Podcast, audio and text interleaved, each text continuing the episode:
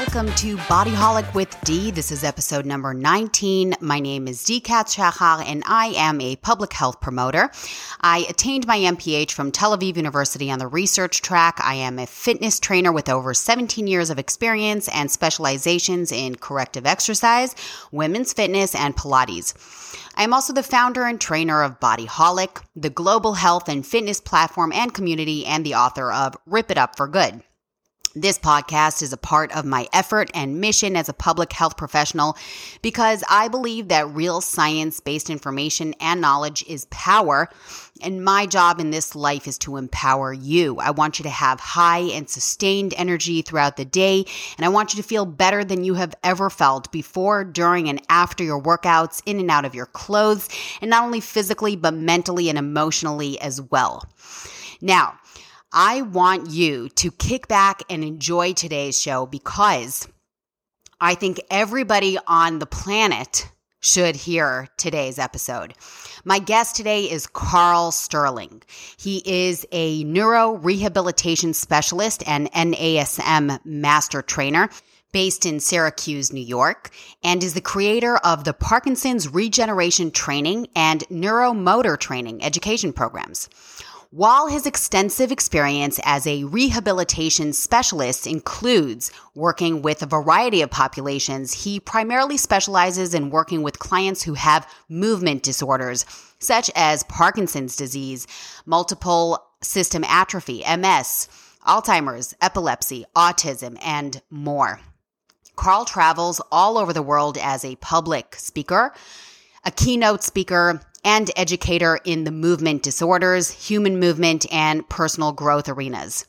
He is the chief operating officer of Agile Human Performance and the owner and CEO of Neuromotor Training LLC, which currently offers courses worldwide. In addition, Karl is the founder and president of the Parkinson's Global Project, a nonprofit foundation dedicated to funding education and research and helping people with Parkinson's and other movement disorders all over the world. He is the author of Parkinson's Empowerment Training and Parkinson's Regeneration Training, two highly recommended books. And without further ado, I want us to dive right in to one of the most fascinating conversations I've had I think maybe ever. So sit back and enjoy it. And this is part one, by the way, of I think two, maybe three. And let me know what you think. Hello, Karl Sterling. How are you? I feel great.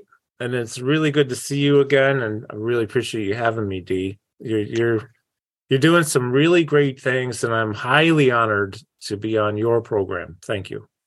Thank you so much. Uh, that means a lot to me because I am very honored that you are here. And uh, in fact, right before you and I went on Zoom, I was talking to a friend of mine and uh, we were just catching up how he's doing, how I'm doing. And I was like, I've, I have to get ready because I have the world's expert on training for Parkinson's, and this is an extremely important interview. So I'll catch you later. So I really am. Uh, You're too kind. honored. um, so we're going to dive in, and the first thing is maybe providing a little bit of an introduction to how you actually got into the field because if i remember correctly it wasn't your intention originally Oh no, not at all. I'll give you the fastest version I can. I grew up in a musical household. I started train, playing drums at the age of four. My mom has a music degree. She was a teacher. My dad, they met in college, Ithaca College, great school for music still and always was. Um, so I started playing at four. I got real serious at nine years old. And I started playing professionally out doing gigs at 14 because drums were my thing and I really loved it. Um, so I was in the union and I get rides to gigs from either my mom or a musician and play professionally. And this led to a career of 35, um, 35 years full time. Um, of which uh, you know I, I if you don't can I go into a little bit of personal stuff just real quick? If you're comfortable, then yeah, I'm yeah. This is out happy. there. I mean, I have a book coming out about this soon about Oh, addiction. yeah, absolutely. Yeah, it's about addictions because you know I've had my issues over the years. Um, mine was just alcohol and food, you know, and sugar. So I don't drink. Um, I can't, and I don't. And I, what happened was I I gained a lot of weight. I got to be a pretty big guy. I'm six foot two, but at six foot two, you're not supposed to weigh like 285, 290 pounds, or maybe 135, 40 kilos, right?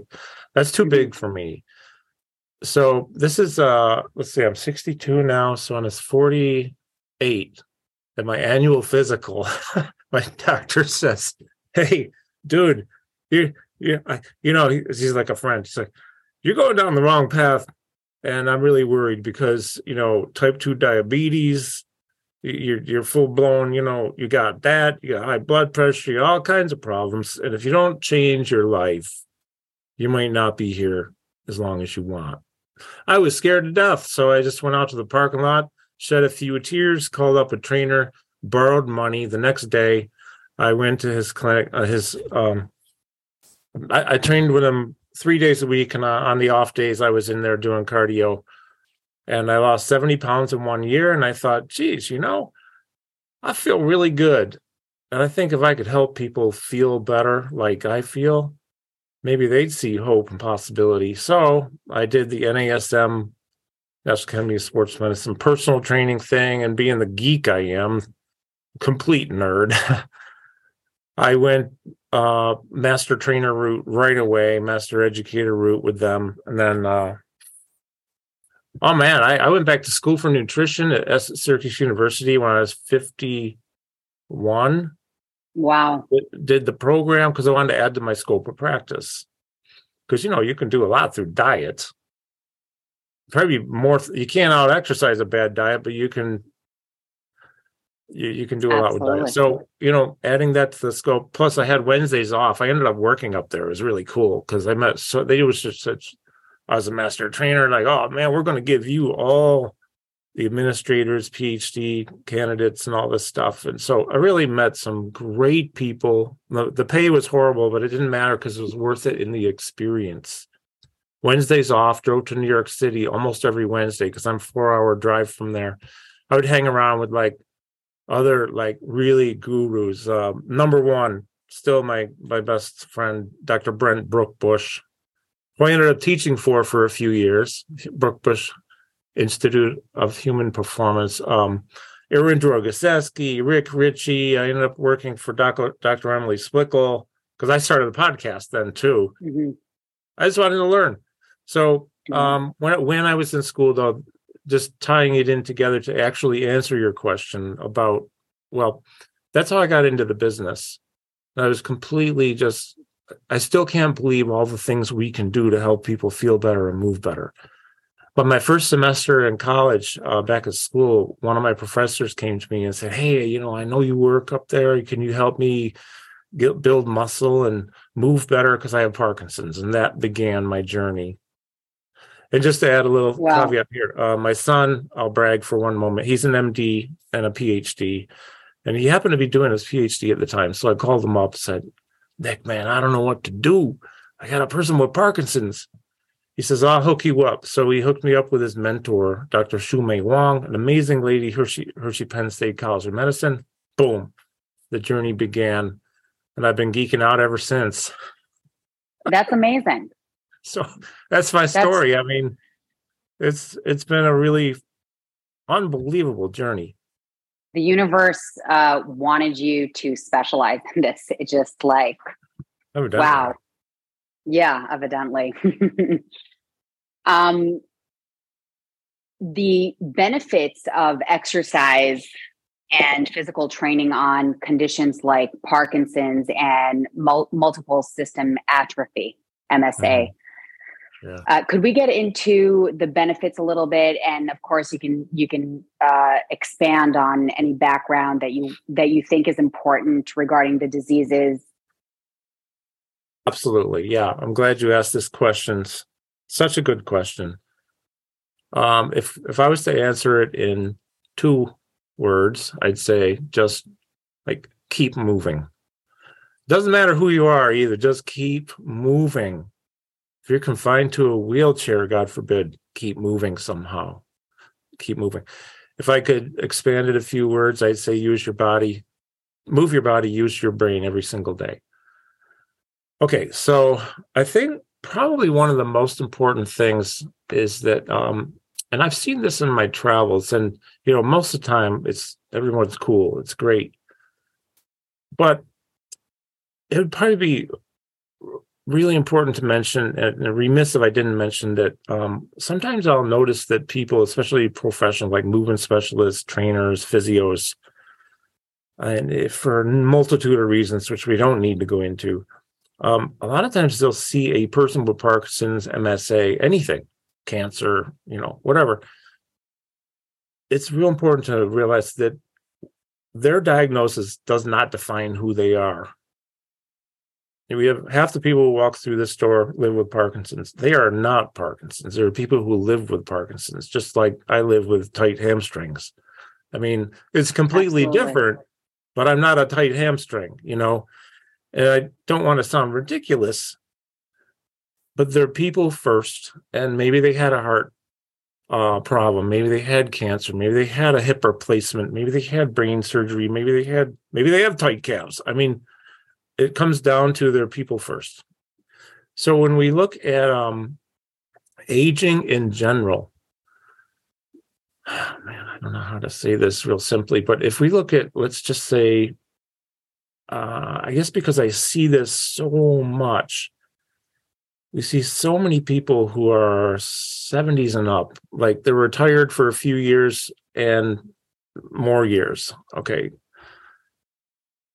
if they don't keep moving no matter parkinson's msa or anything it's uh, so many bad things can happen you know and especially if you're not watching out for what you eat what you put into your body and how you how much you move not just your body, but also keeping your brain active, keeping your mind busy, and doing both um, together.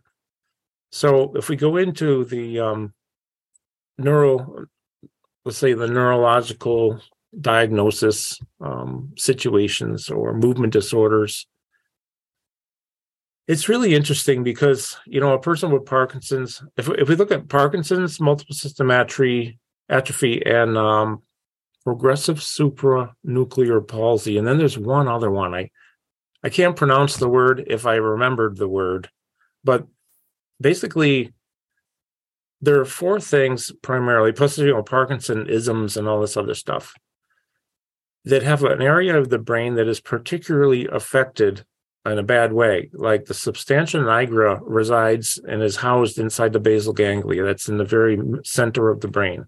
The substantia nigra is a real important brain uh, part of the brain because this is the primary dopamine production center of the brain.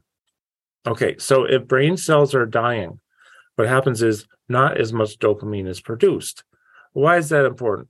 Well, a lot of reasons. Dopamine is not only a neurotransmitter, okay, along with a lot of other neurotransmitters, but it's real important in uh, the role that it plays in helping us coordinate movement for example, if you see a, a Parkinson, a person with Parkinson's um, stuck, and they'll often you'll you read this in various texts and uh, hear it maybe from people saying it feels like their feet are glued to the floor.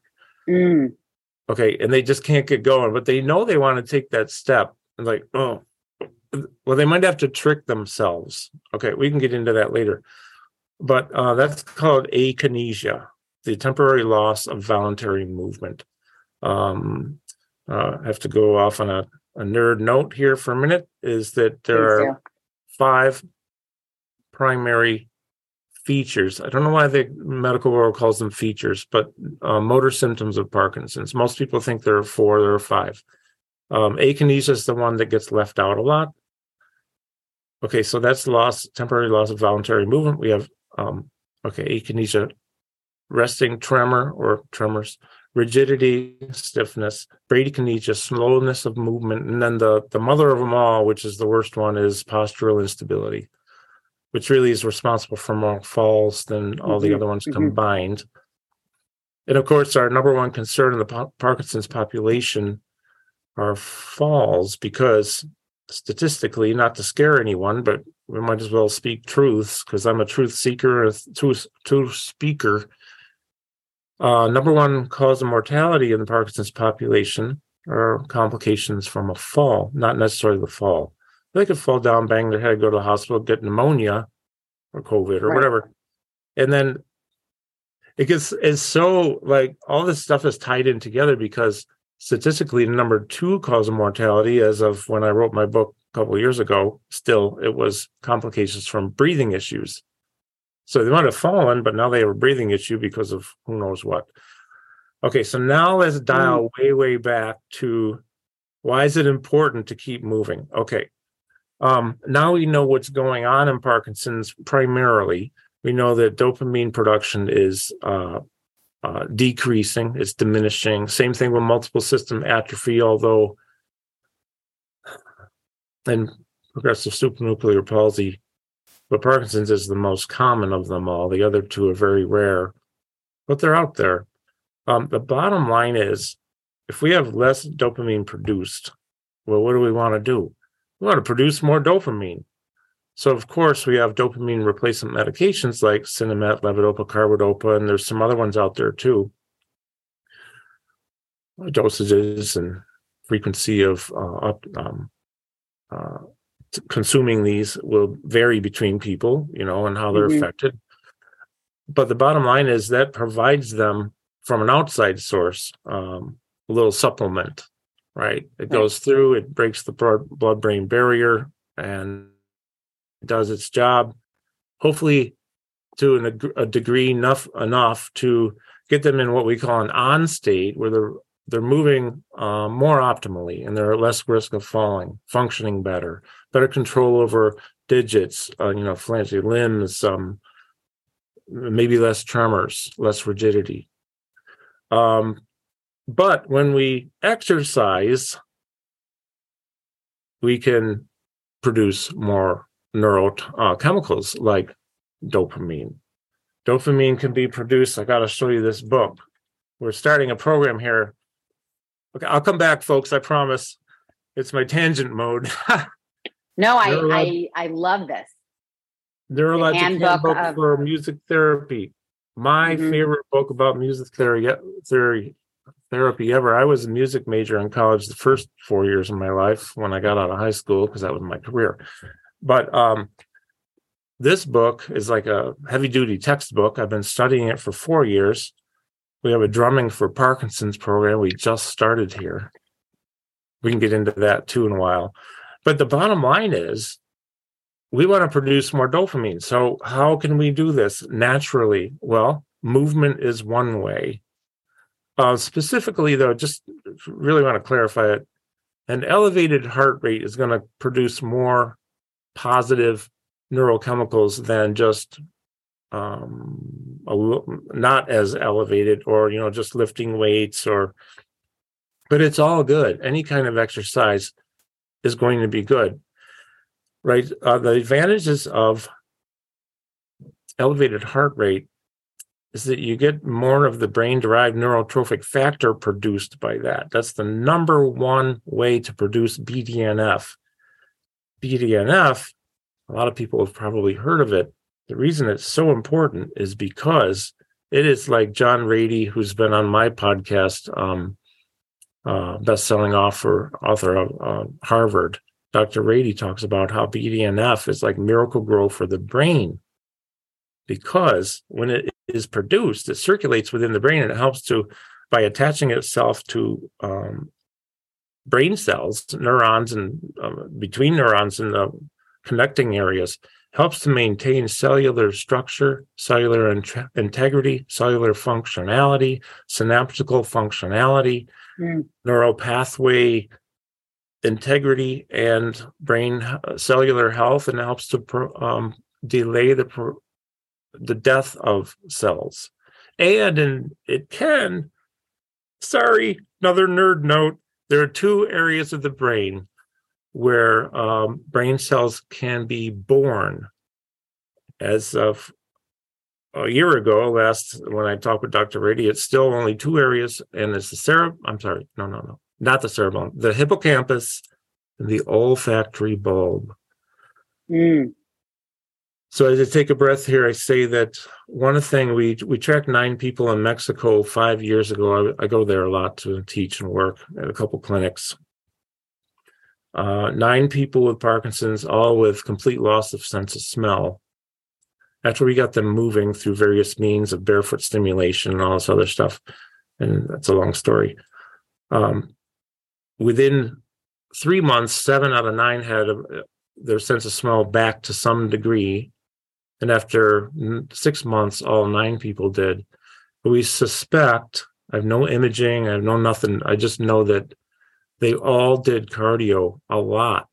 Mm. And so I can only guess that the olfactory bulb groups some new brain cells and they got a sense of smell back to some degree. So, you know, plus there's research that shows in Alzheimer's, the Maria Shriver Foundation came out with a study about five, six years ago that early stage Alzheimer's cardio five days a week, 30 minutes a day for six months, uh, 94% of the participants, and I don't know how many there were, but it was over 100, had improved memory and in some cases, no more symptoms of Alzheimer's because the hippocampus, which is the most affected brain in Alzheimer's, had grown new brain cells.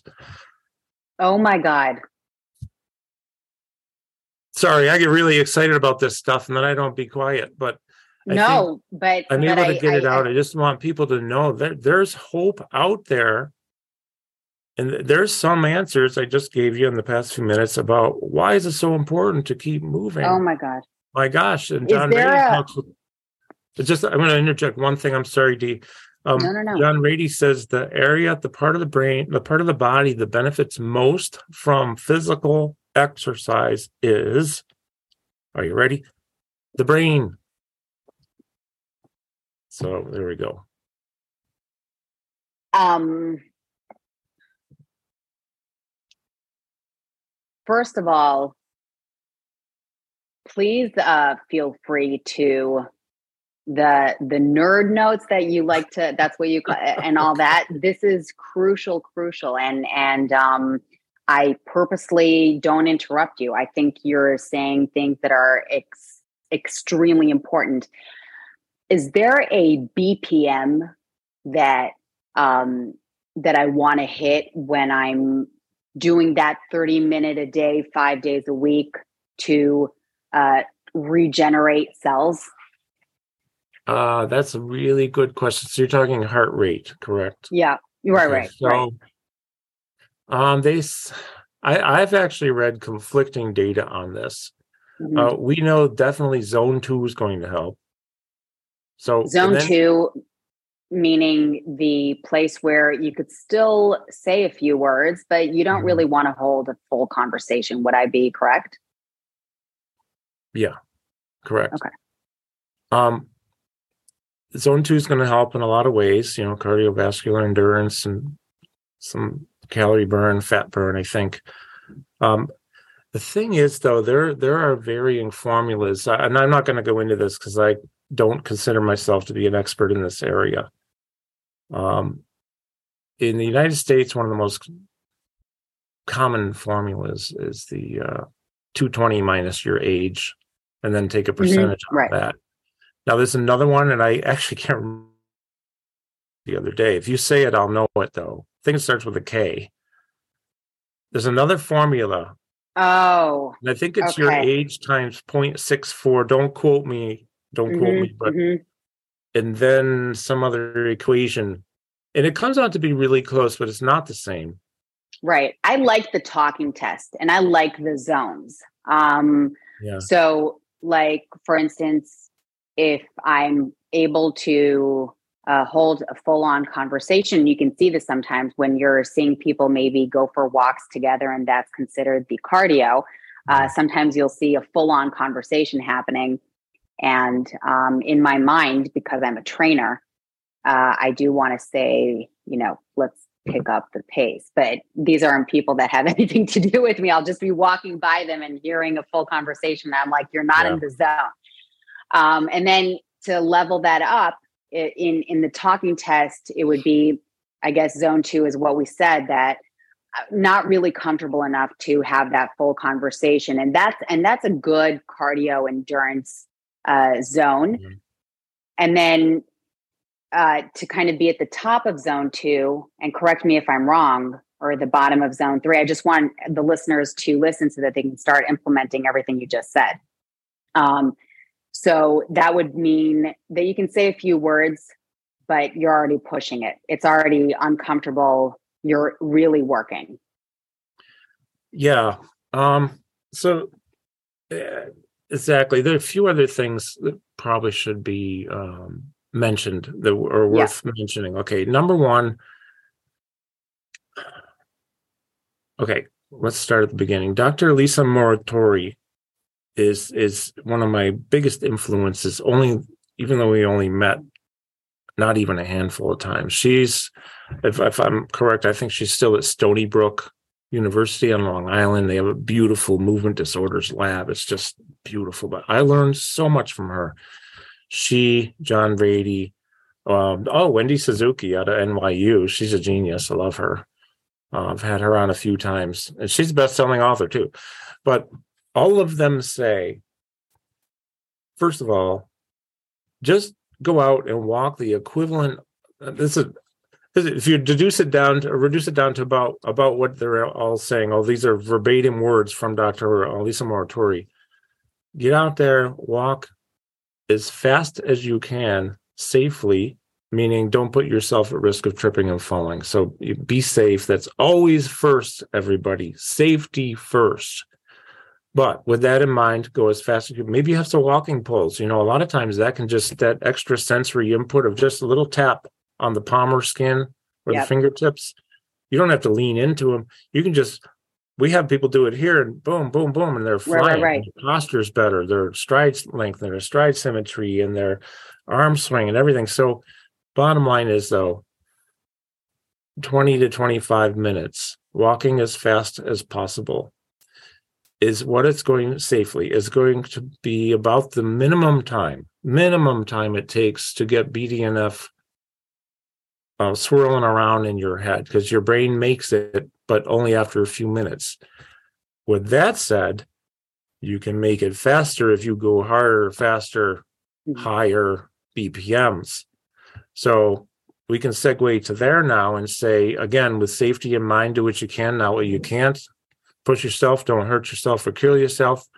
But if you can get going and you go do some HIIT training, maybe you're cranking out 30 seconds a minute or or whatever. And you're just going all out like, you know, I'm a, an avid CrossFitter. I just I actually do it because I don't like to exercise that much. Isn't that funny? But I do it because I don't want to get big again. I want to live a long time and I want my brain to be good. Right. And I also want to be a, a decent role model for certain people. So, anyways, uh, if that's even possible, but I want the, uh, I yeah, I go hard. I, I want BDNF in five or ten minutes. I don't want to wait twenty five minutes.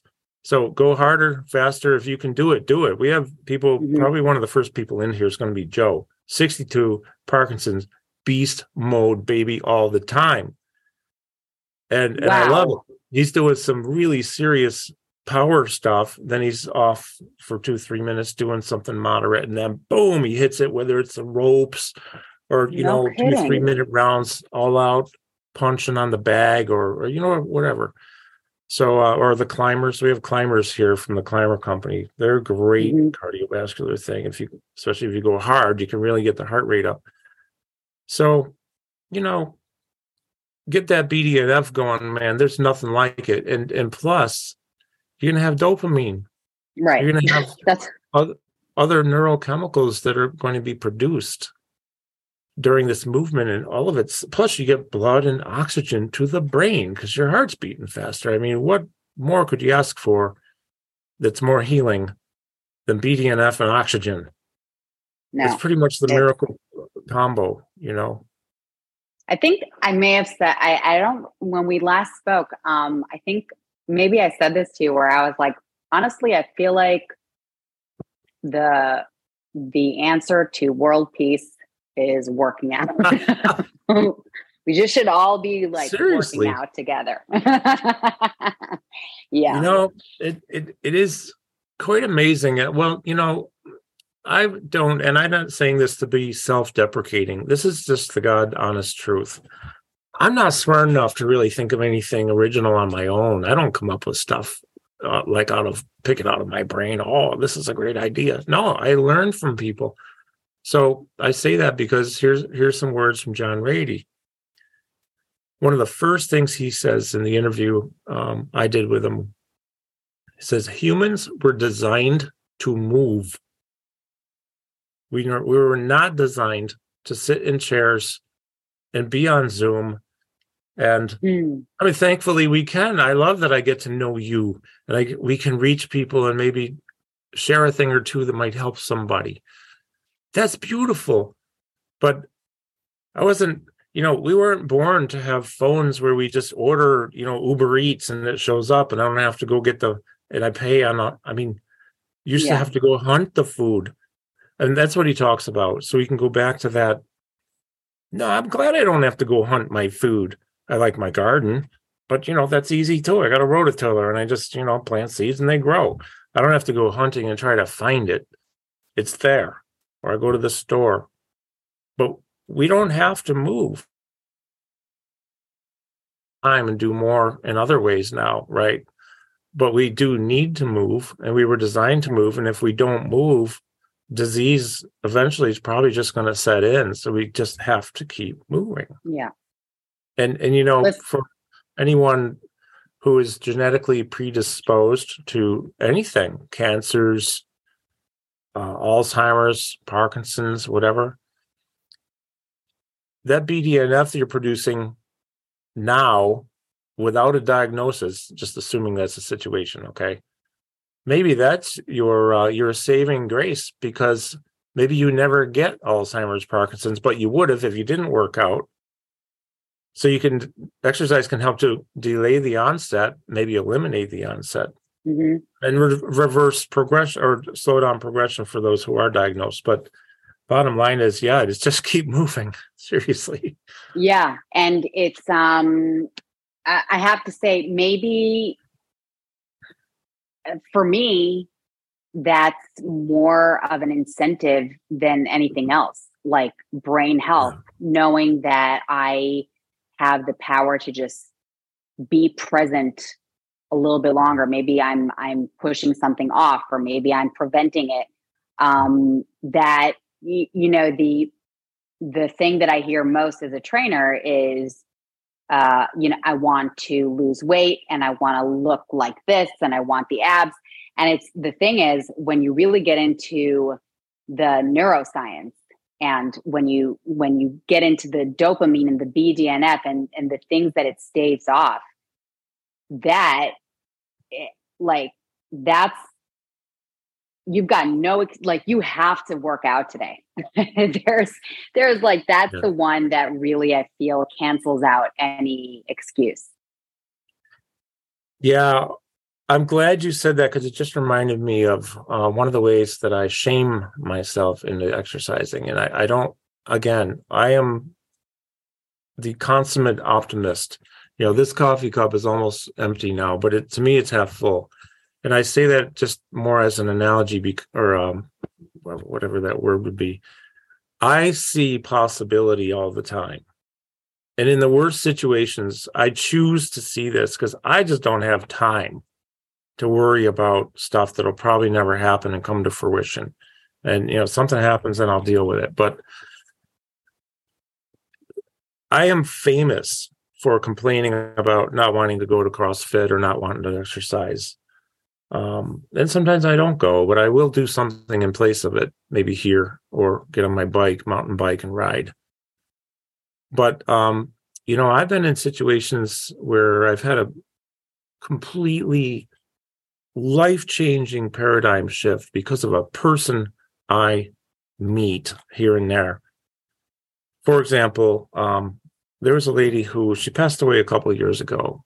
uh, an amazing lady. She was 56 or 7 when I met her. She was diagnosed with multiple system atrophy, MSA. Um, just a horribly debilitating disease most of the time for people. There, there are a couple different forms of it, you know, cerebral and um, Parkinson's Parkinsonism type, I believe. I could be wrong on that, but I, I think that's what it is. It, it doesn't matter. Whatever it is, you got MSA, get moving. And um, so I meet her, but she's already wheelchair bound. She barely, she could barely talk. And here I am. I she has me come to her house, right? And I'm like, why? Why? I I, mean, I don't mean this disrespectfully. Why is she even? Why am I here? Seriously. It, and the fact is, no matter what she did, she was never going to get up and walk again. And and I again, I'm the consummate optimist. I'm the one who would think she could. There's no way that woman could ever walk again, nor did she ever walk again. But you know what? She was still fighting for the best quality of life she could maintain. We ended up doing manual stretching a lot and vibration therapy with different things I would bring just to take her hands, which were clenched like this. And she had cuts in her hands sometimes from her nails. So they had to trim her nails. Eventually, she wore gloves and just vibrate. We can talk about that if you want later, but wow. get the hands open and just manually stretch. You know, that's apparently in my state, it's within my scope of practice. And if it's not, I'm doing it anyways because I'm not hurting them. So if they, if they feel better, right? But guess what? This amazing lady was fighting. By the end of my days working with her, she could no longer talk. And it was like one blink for yes, two blinks for no, right? Things like that. And then she lost control over her blinking. Um, this is how bad it can get, folks. And it's so sad, so, so sad. Her daughter was there one day, and I was joking with her, and I said, Hey, wake up.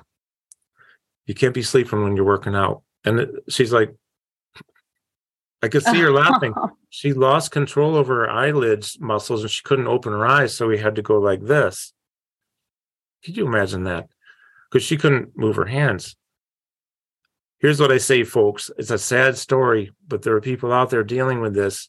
And if she can work out, then I'll be darned if I'm not going to work out because I have no excuse.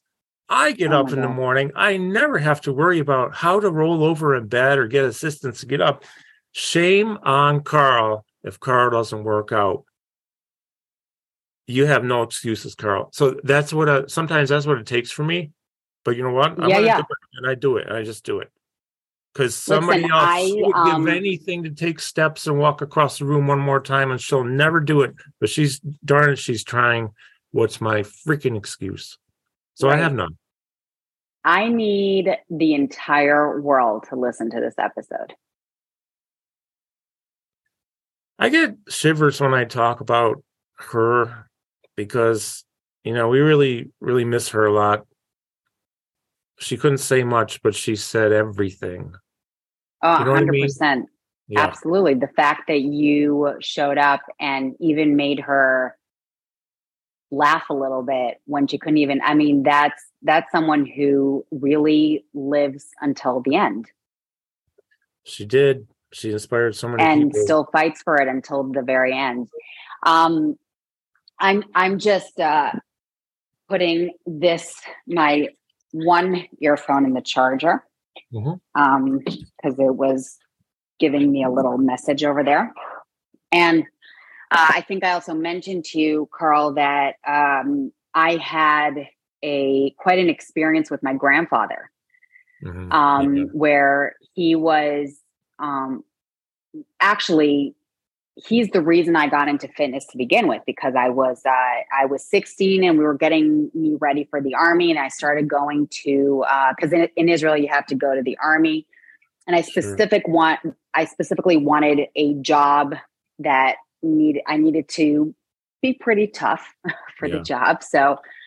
Uh, I started training with him every day in the YMCA in Jerusalem, and uh, he there is a picture of him and me uh, after we worked out in New York in Wash in New York Sports Club, Oh, wow. uh, and this cool. is well into my 20s, um, late 20s even. Uh, but at the at the end, and he didn't go for all the testing and the diagnoses because at 87, um, he was rapidly losing control over his muscles, Mhm. and uh, it didn't sound like ALS because of his age. Um, but it certainly appeared to be some form of ALS yeah. and uh, maybe maybe something that you come across a lot more than me. And i know that at the and he would uh, have me train him almost on a daily basis. And it was already to the point where um, i would uh, i had his arm i had him holding on to a and you can tell me if i was doing the right thing or not but um, i had him against the window. Mhm. he had a big window and I put a cloth under his hand and I was like, let's just start cleaning the window and get as high Oh, as we can. And at one, and so he would really work hard to get up there. But at one point, I was already doing Sure. maybe 50, at one point, 80% of the work. Um, but it was like, we're going to keep moving until until it's the end and that's exactly what we did Oh, amazing. That that's a great idea. I never thought about it because I have like five really big mirrors here that need cleaning. hey Joe, come on. we're gonna we're gonna clean the mirrors. absolutely Wow, that- that's a great idea, Dee. I- yeah see- it was it was yeah. Yeah. Well, you know, the other thing too is I, I was primarily known in the drumming world as more of a jazz or contemporary jazz drummer. I mean, I did everything from shows to, you know, any whatever. Um, but I like to improvise in a sensible way, anyways. And this career here, my job allows for a lot of creativity. And seriously, something like cleaning a window, what a great verbal cue was cleaning the window going up. That that's beautiful. I love that. And this creativity is just it's that's one of the things that makes me so excited about all this is because we can have these new ideas and uh, experiment. You know, and the coffee fairy just arrived. So uh, my right hand person here, Elizabeth, is Hello. best thing that ever happened to our business. Come in. Can she come and say hi hi? elizabeth Elizabeth, Hello, how are you? this is Dee. how I- are And you we're we're Good. we're interviewing on her podcast. Oh. This lady right here. In fact when i when i um heard that that you were coming in uh i was going to say is that elizabeth. Stop. Yeah, keep up my favorite pour over today because guess what? I drink usually black coffee and and if you like whatever you like, like if you like coffee or tea, um, try to make it healthy, folks. That'll help you produce a little BDNF. Believe it or not. black coffee Thank you. Yeah, well, any kind of coffee, but try to make it, you know, healthy. right not the blended sugary icy Yeah. whipped cream version right right Can, um can I mention something? Do we have time for me to mention something? you know what absolutely Okay. I we're I- what we're gonna have to do, Karl, is we're gonna have to record two more episodes at least. Okay. well, before this place gets busy here, um, and even if okay, even if it did, it doesn't matter. Everybody knows me. Um, I'd like to just talk about addictions for a minute. Yeah. And here's why. I had a really serious drinking problem. Okay. Well, why would I mention that on a episode like this? And, and trust me, it ain't about me. It's about we. Guess what happens when you drink alcohol? Guess the first thing that's getting produced in your brain? It's called dopamine. Same thing with cocaine. I never did that. Never did heroin. I never really did pot a couple times, but it just didn't like the smell of it. But you know, cigarettes, sugars, foods. My addictions these days are three things coffee, extremely hot peppers, and uh, I hate to say it, potato chips, but I got to stay away from them. So I, I do eat them. I don't deprive myself completely, but I just love them. Right? I don't have a sweet tooth.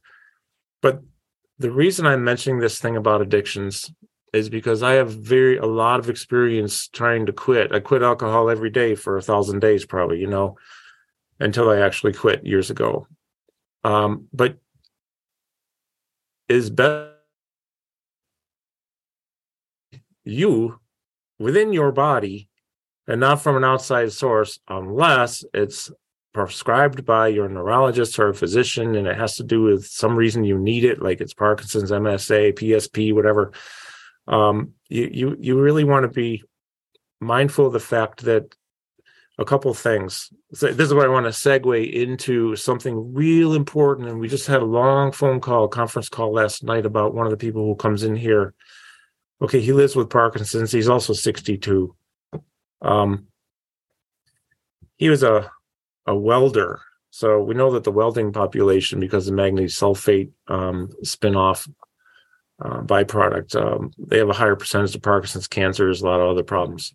Bottom line is not not that it not that it doesn't matter, but what what does matter though is no matter what, um, I just kind of had an ADHD moment here, but I'm coming back around. Is when we look at um,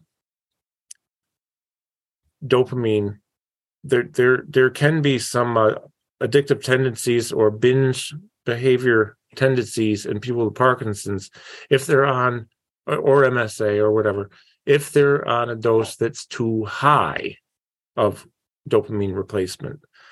And if anyone out there is working with somebody with one of these that who's taking a supplemental, you know, prescription dopamine medication, just be very, very mindful that if they come in and they're on a, hyper if, if they're talking about shopping and you know they've been going gambling and they're or they doing any kind of you know excessive drinking or eating you know sugars and whatever uh, gambling hypersexual hyper hyper any behavior like hyper binge type behavior or if they're just falling asleep all the time and they cancel because they can't get off the couch it could go either way it could be hyper this or fall asleep ask them to talk ask them how they're feeling and see if if they're experiencing something, try to bring up the subject because we've had people come in like this gentleman last night.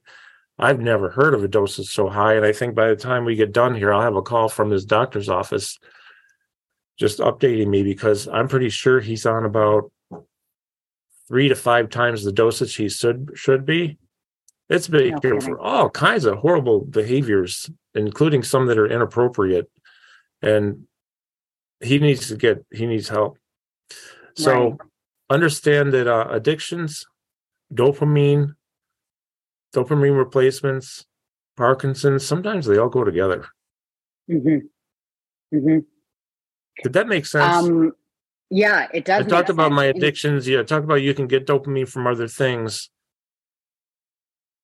I really feel bad if I keep talking too much, but for example, if you're if you're on a good, a decent dose of dopamine, that helps you and you appropriately.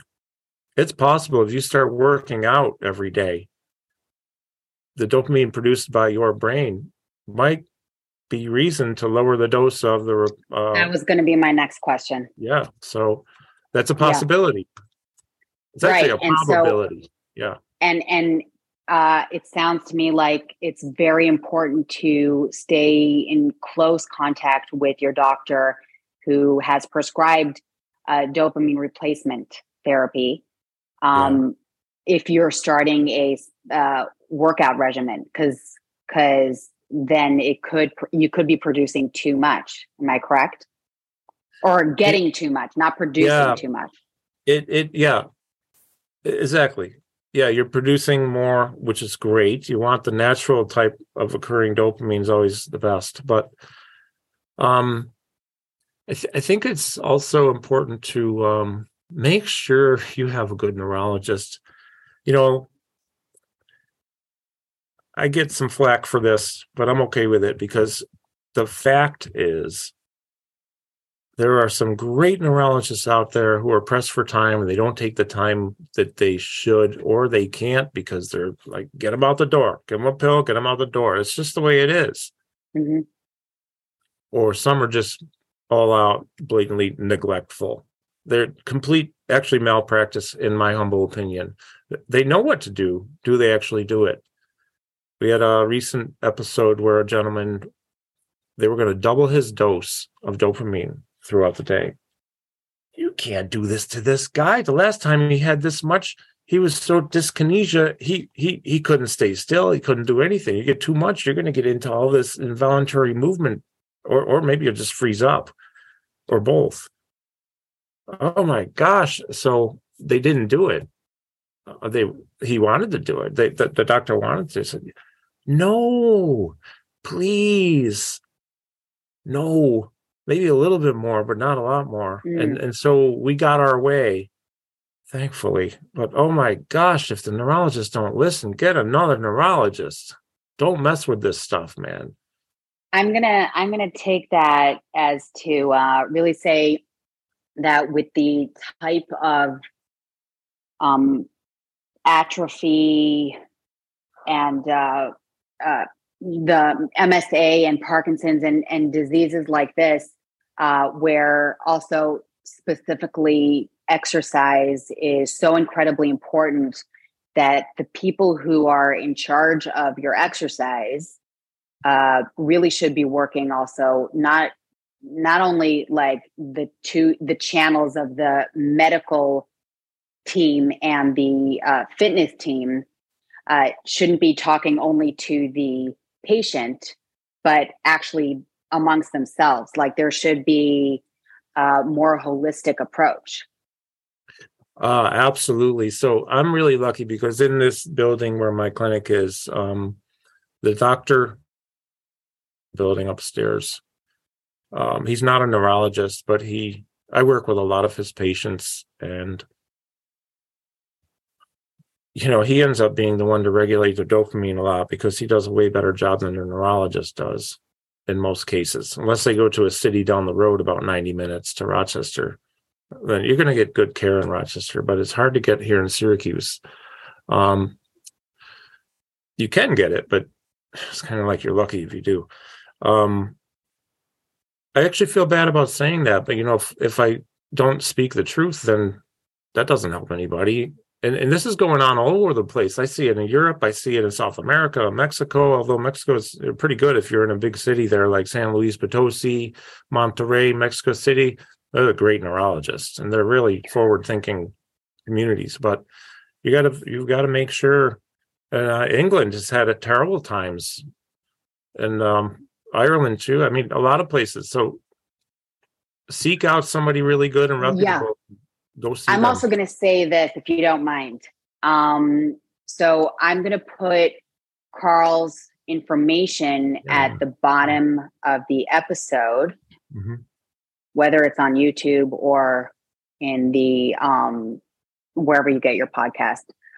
And uh, if you, because because there is a global audience, so I just want people to be able to reach out, maybe uh, ask questions, or is there is there an on? Can Oh, they please. ask online for advice? Do you set up meetings like that, or Elizabeth, or Oh, young lady, Elizabeth. She might be in the back. Okay, sorry. I was going to have but her. could but could people reach yeah, out absolutely. to you? Yes, yes. Um, absolutely, anytime. So you can go to my website, karlsterling.com. That's K K A R L. So karlsterling.com. You can oh excuse me, young lady. Can you get me copies of each of those books and maybe bring that little uh, hypersphere over and the gun? Thank you. But I also have um is it okay to mention my books? Yes. No, book number one is called Parkinson's Regeneration Training. Uh, why is it called that? Well, because we want to regenerate quality of life movement. Thank you so much. I um because I'm just a guy, pretty normal guy. I have contributing authors, Mhm. and the left column are medical professionals, and the right column are stories, highly inspiring stories from people who are living with Parkinson's. That's the first book. The second book's a lot smaller, but I learned more, so I wrote another book called Parkinson's Empowerment Training because same thing. We have some medical people and caregivers, fitness professionals who've written contributing stories. Um, I, I- I'll tell you right now that just about everything we've talked about is in those two books. And my publisher is Amazon. Any publishers out there want to talk to me? I'll be willing to listen. Third book comes out. Well, it's about addictions called uh, Become More Than Your Addictions. It's not out yet. Um, Understand Your Brain. Um, I forget the subtitle. And and live your best life. No excuses. That's what it is. Um, fourth book is also underway. It's called Neuro Aging because I really don't want to be confined to a Parkinson's population, even though that's what I'm known for, which I'm grateful for. It really has to do with everybody. You know, we, we do a lot with dementia here. too. Mm, absolutely. It's a good dementia. Oh my gosh, it's everywhere. Right. So we want to try to not get that. I feel like we have to wrap up because you have people coming in who need your service. And uh, I have so So you might have a life to live and go on here and with your no, day. but the, here's the thing I have so many more questions, and I feel like there are so many more things that we can cover that Sure. I I would love it if you would come back and uh, we would have another discussion because I feel like we just got started. like there was a wealth of knowledge, but I do I feel like we could we could get uh, deeper into things, and uh, so if you would, I Oh, I would would love, love to have to. you on again.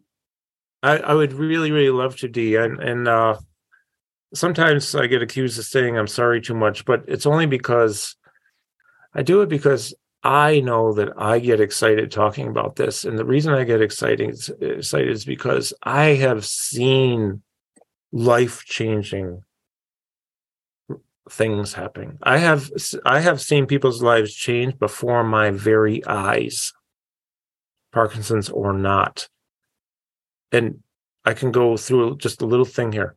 The nurse upstairs, the main nurse upstairs, rheumatoid arthritis in both feet, years of pain, standing on her feet all day, working up there with the doctor. Uh, she comes down a couple months ago, says, Well, I tried everything else and they want to surgically alter my feet, so I'd be out of work for a year. Can I try the power plate? We have the top end power plate. We're really lucky.